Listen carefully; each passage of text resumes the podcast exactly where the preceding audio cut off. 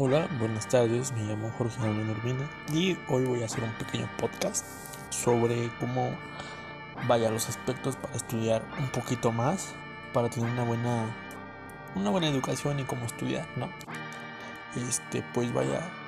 Para estudiar y tener una buena educación lo que debes de tener principalmente es que debes de estar mentalmente bien preparado, porque pues lo principal es que debes de descansar bien, debes de tener una buena alimentación para que no te dé sueño. Obviamente también eso también afecta.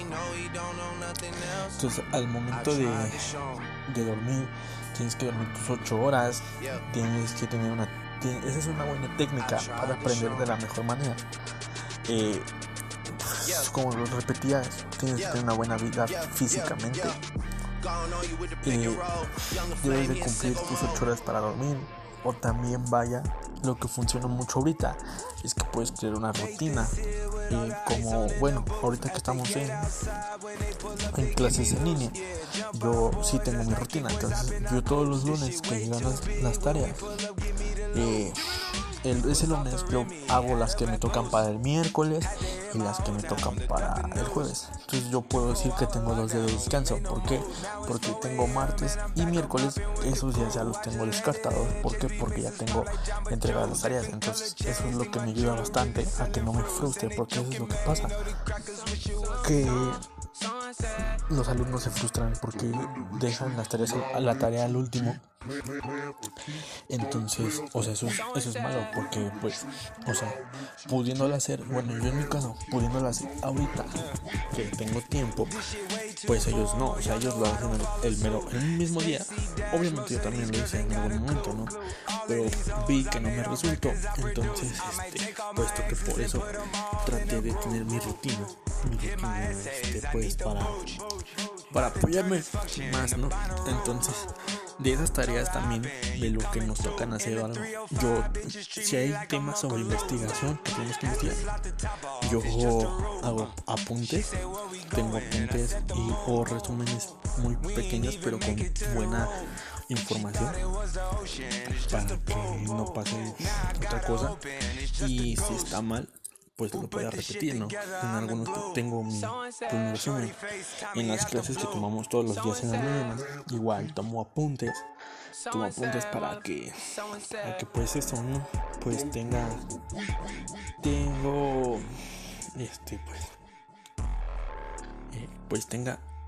en qué en qué apoyarme, ¿no?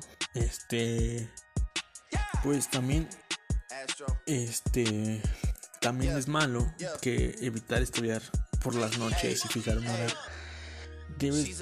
Como les repetía, pueden fijar una hora del día para las sesiones de estudio, ¿sabes? Como yo en la escuela, obviamente también tienes tu receso para que no te frustres, ¿no? Y también convivas con tus compañeros. También te puede ayudar mucho fijar metas de lo que te falta hacer. Quiero fijar esta meta para de esta tarea, o quiero ser mejor en este aspecto, ¿no? Es como yo, en matemáticas no soy bueno, entonces trato de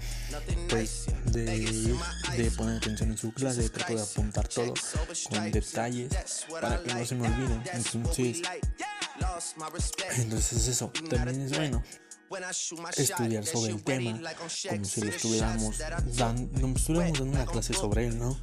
Porque así puede que lo entendan los demás y también tener un lugar de estudio fijo y adecuado.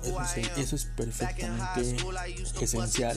¿Por qué? Porque uno no puede estar estudiando con ruido. Yo lo he visto que en las clases no podemos concentrarnos si todos estamos hablando. Entonces así, sin ruido, sin nada, puedes lograr muchas cosas.